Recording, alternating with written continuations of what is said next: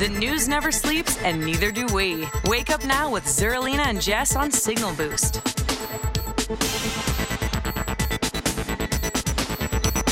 Welcome back to Signal Boost. I'm Zerlina Maxwell. It's 8 o'clock on the East Coast. And it is Monday, April the 11th.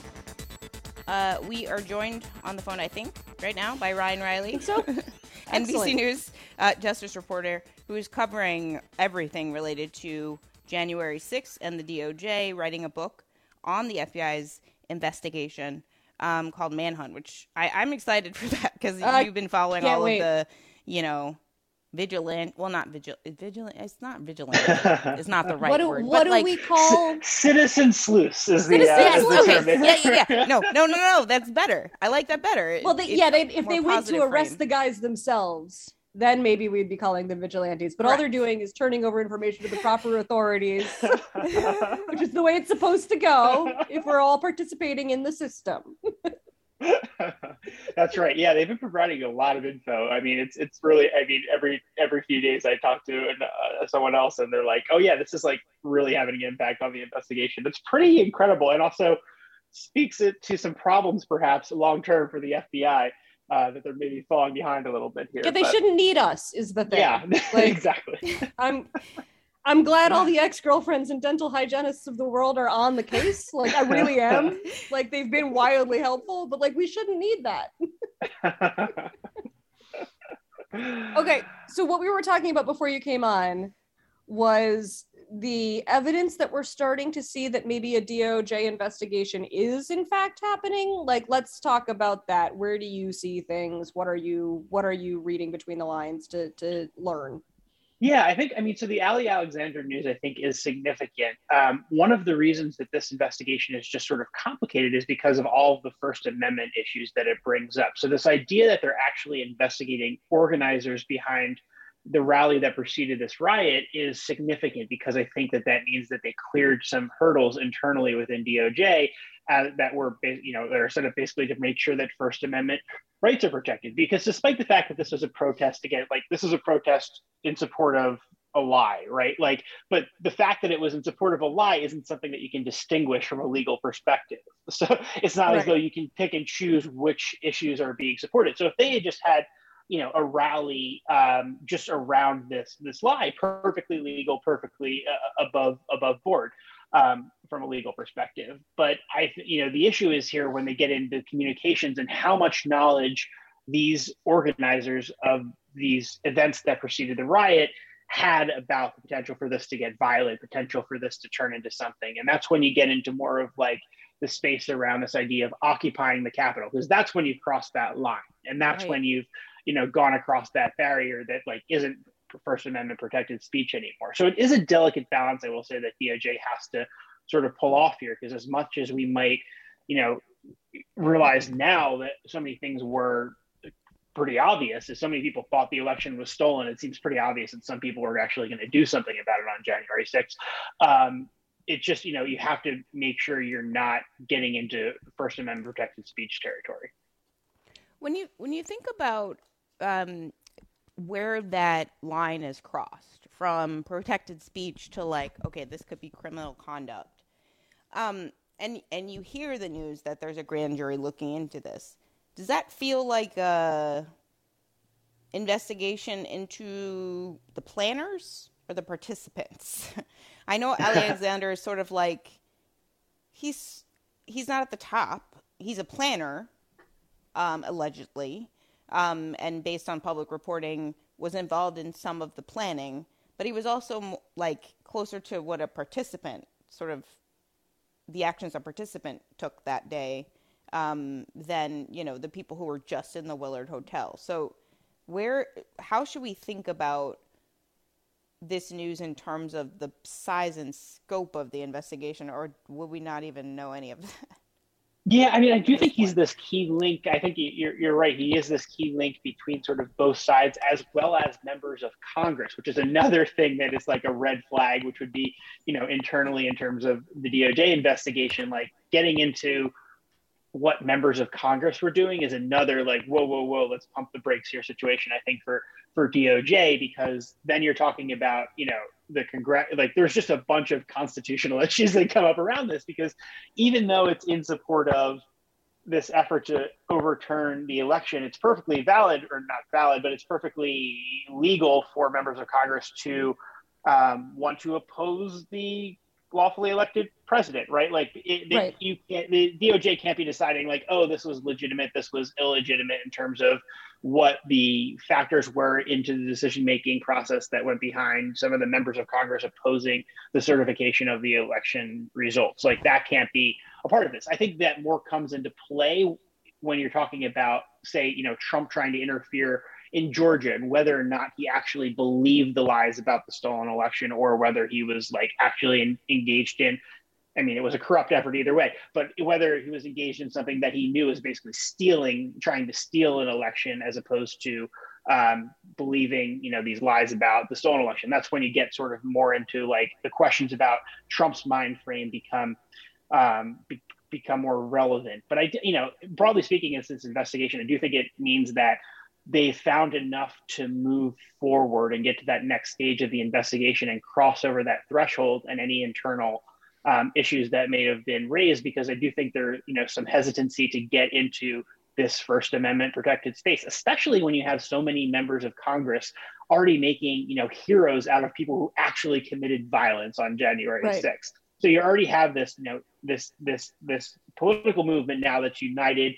against any prosecution of January 6th. And, and you see that in right wing media, you see that um, on Capitol Hill, making these people out to be martyrs. Um, I think that that's something that they're going to be very um, aware of because there is this constituency out there just ready to believe that DOJ is overreaching. So, you know, this, this investigation into Ali Alexander and this grand jury process makes you think that there's there's some something there. They found something in terms of something knowledge ahead of this that would have indicated that you know this was um, some sort of thing that wouldn't be protected by First Amendment speech that predated uh, January 6th itself.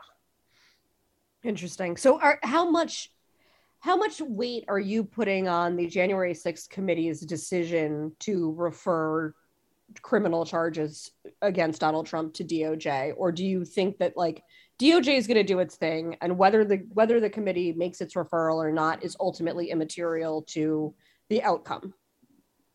Yeah, I do think you know the point you raised uh, in the earlier segment just about this idea of optics is is a part of this because you know how much does it really matter that you know and that, would that look like they were Congress is trying to lead DOJ's hand? I think that that's something that um, you know, DOJ certainly kind of wouldn't want, and I don't know if Congress would necessarily want, or the committee rather, um, looking like they were basically trying to lead them.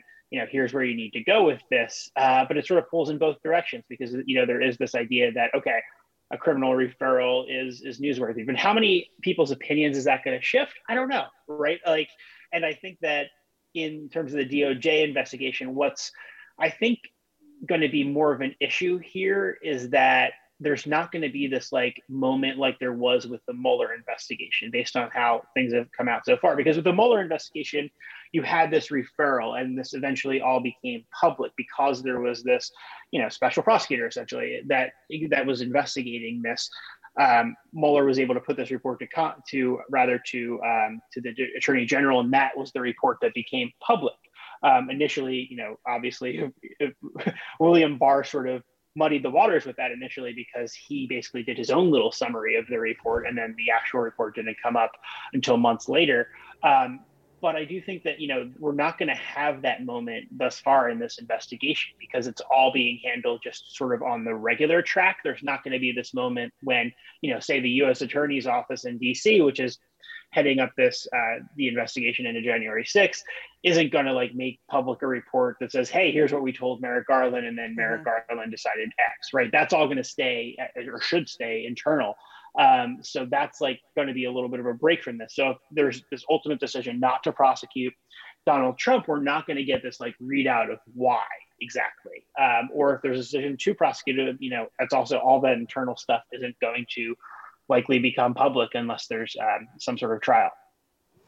So, in terms of the big development, I want to sort of establish whether or not this was like the very first moment that we were made aware publicly that there is a grand jury as opposed to like the committee, right? So the committee, that's the investigation we've been paying attention to. That's Liz Cheney um, and and Bennie Thompson um, looking into all of this. That's the hundreds of witnesses. That's Ivanka Trump and Jared Kushner coming in to testify, um, and that that could result in a criminal referral or may not.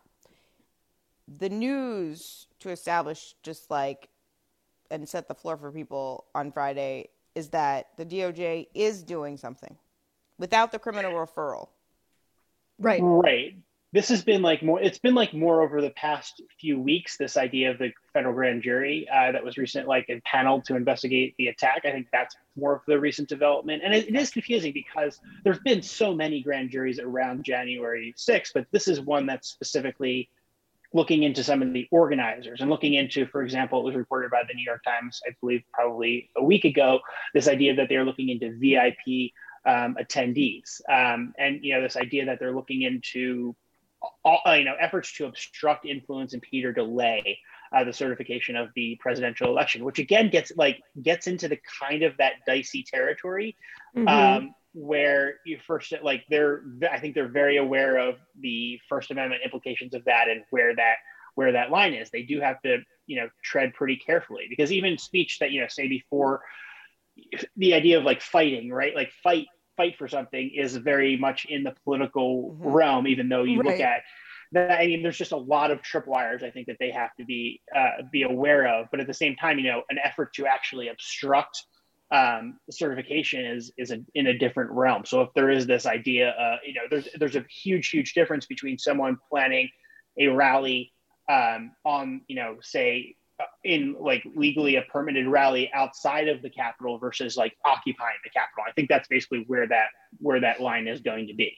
Like this idea of like storming the Capitol, mm-hmm. illegal to plan, right? Like, but being outside the Capitol, okay to plan. So that's sort of where I think they have to draw that line what what did you make of Trump saying in one of these uh, interviews with with right wing media that he's done that he tried to walk to the Capitol with everybody, but Secret Service wouldn't let him? Like, did that seemed silly for somebody who might be a defendant at some point in exactly what you were just talking about? What was your take on that?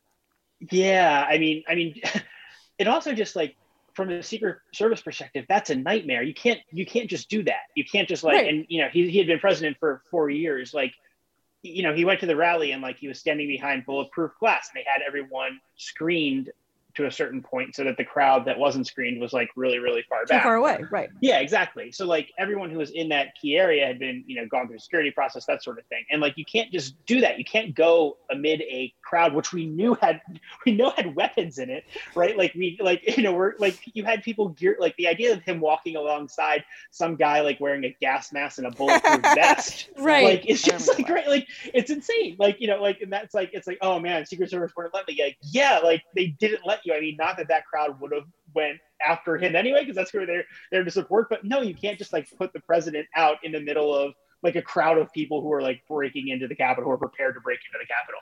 Um, so yeah, it was sort of a wild um, explanation that I don't think you know helped his helped his case that he was actually planning to go down there. But you know, I, I, I that, that was sort of you know I, when he said that during the speech, I I've always sort of gathered that it was like oh I'll be like I don't know with you in spirit was kind of the implication, yeah. but apparently it wasn't.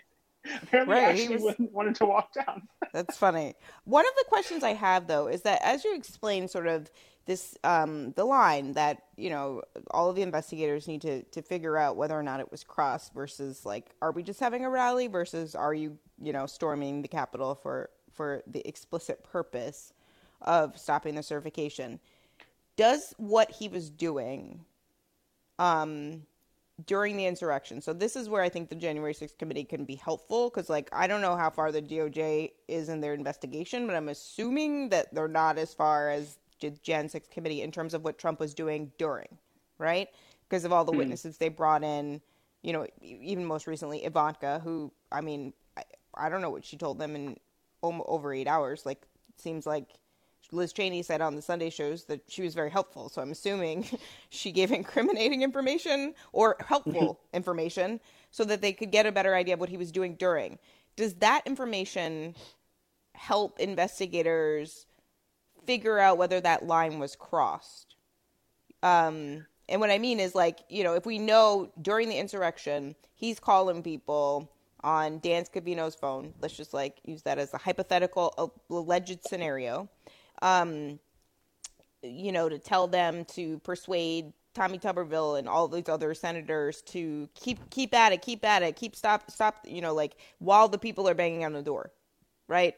Like and mm-hmm. and as they're coming in and obviously the insurrection happens, all the Congress people have to like flee to safety. But during those hours where they're marching up, they're breaking in, those actions, does that take it outside the realm of the free speech situation? If if members of Congress it, and others were involved in that part of it. It yes, it, yeah, it potentially could, and I think that like broadly speaking, the thing that the the com- committee investigation can really do is sort of crack open the door to places that the DOJ investigation might not be able to go just based off of like so if you're running a grand jury there has to be like the criminal element as a key component of it you can't just have like this wide span okay let's let's interview everyone and let's see what happened you have mm-hmm. to have that like mm-hmm. nugget of criminal like you know a, a, potential for criminal activity. So you have to it has to be very tied to a, vi- a potential violation of federal law.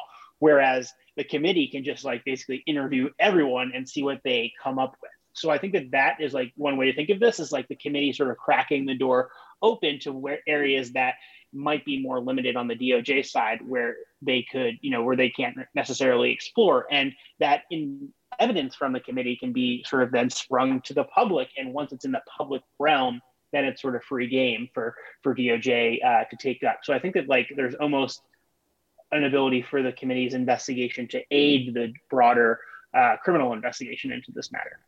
Nice. So, looking in the last couple minutes that we have at the um, uh, less at the organizing aspect, more of the perpetrating aspect, you have been watching the trials of the first January 6 defendants who are being processed. We saw one acquittal. The judge seemed to buy his idea that he thought the cops had let him in. Is that something that you're expecting to see play out over additional trials, or was that a one-off? How how do you feel like that process is going?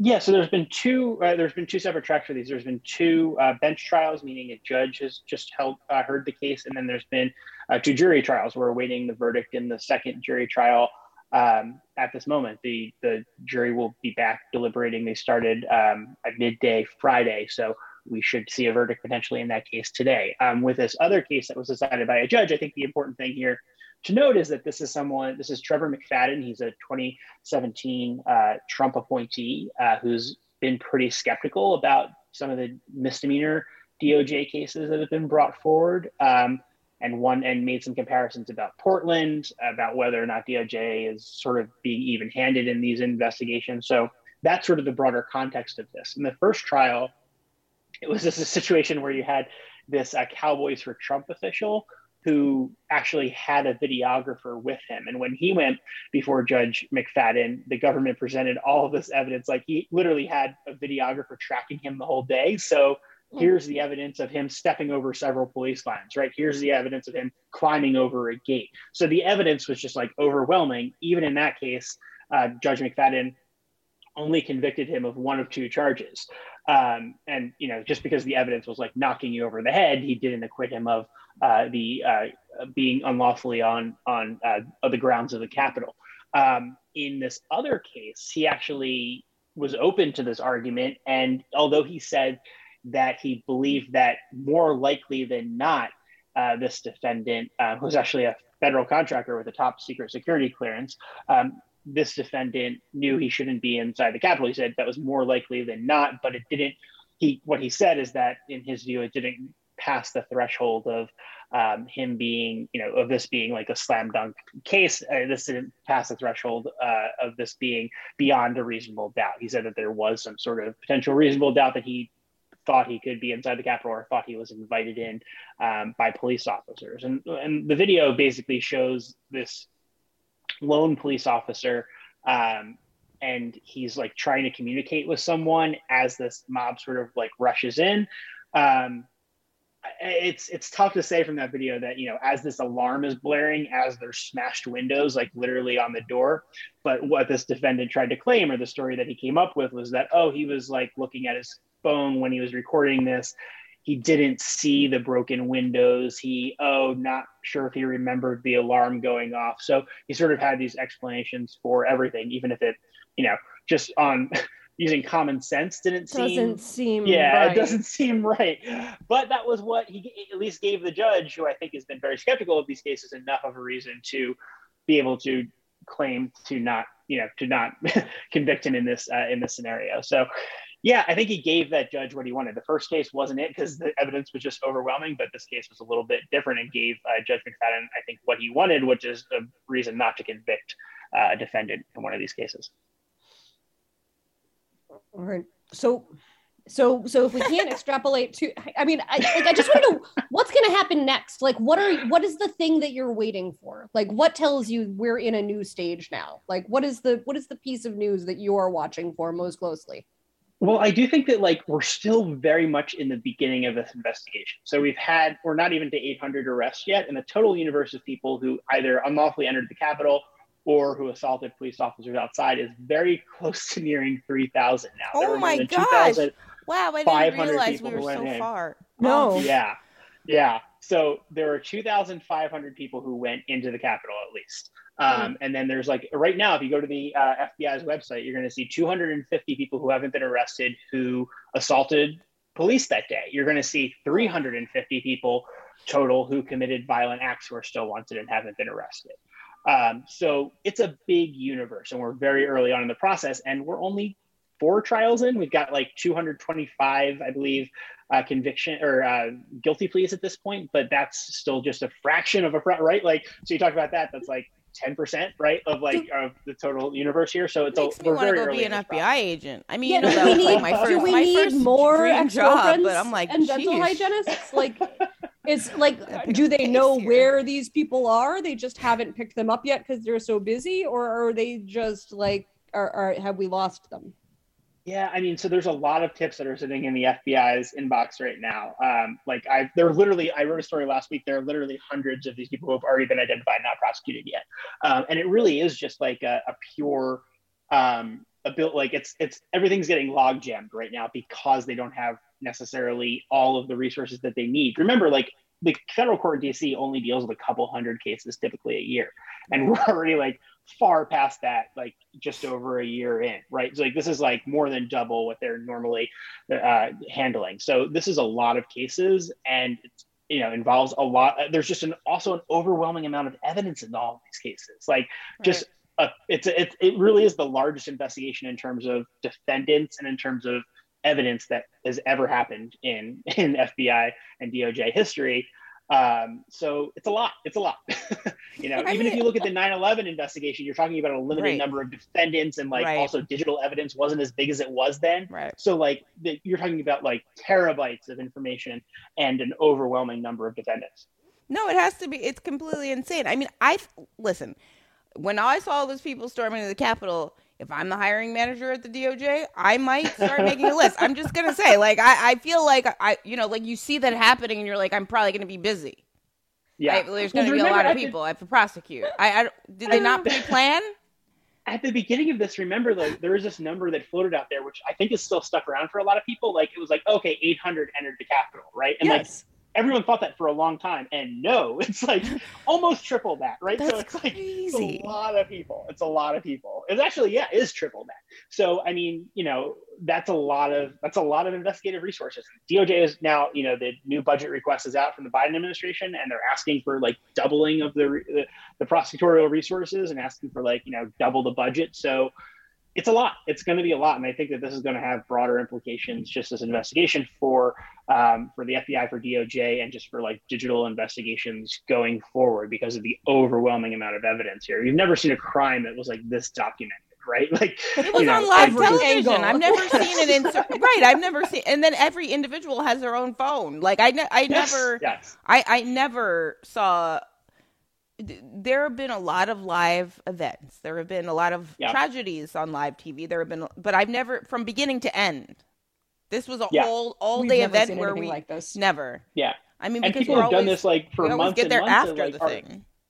correct and people will find like have been doing this for months and months are still finding new videos like they'll be like, like, even now there's like oh there's a brand new video that has like 200 views on youtube that no one's ever seen and oh is now part goodness. of the investigation yeah so this is why you're writing a book. Yes. Yeah. There's a lot to put in there. There's a lot of stuff to go in there. I am so excited to read this thing. Thank you so much for your reporting throughout all of it. We have really appreciated you. Yes. Ryan Reilly, NBC News Justice reporter. Uh, looking forward to Manhunt when we get it, and also um, any any new developments that makes this all a little bit easier to follow would also be helpful. We're also looking forward to that. Ryan, thank you so much for joining us this morning. Thanks so much for having me.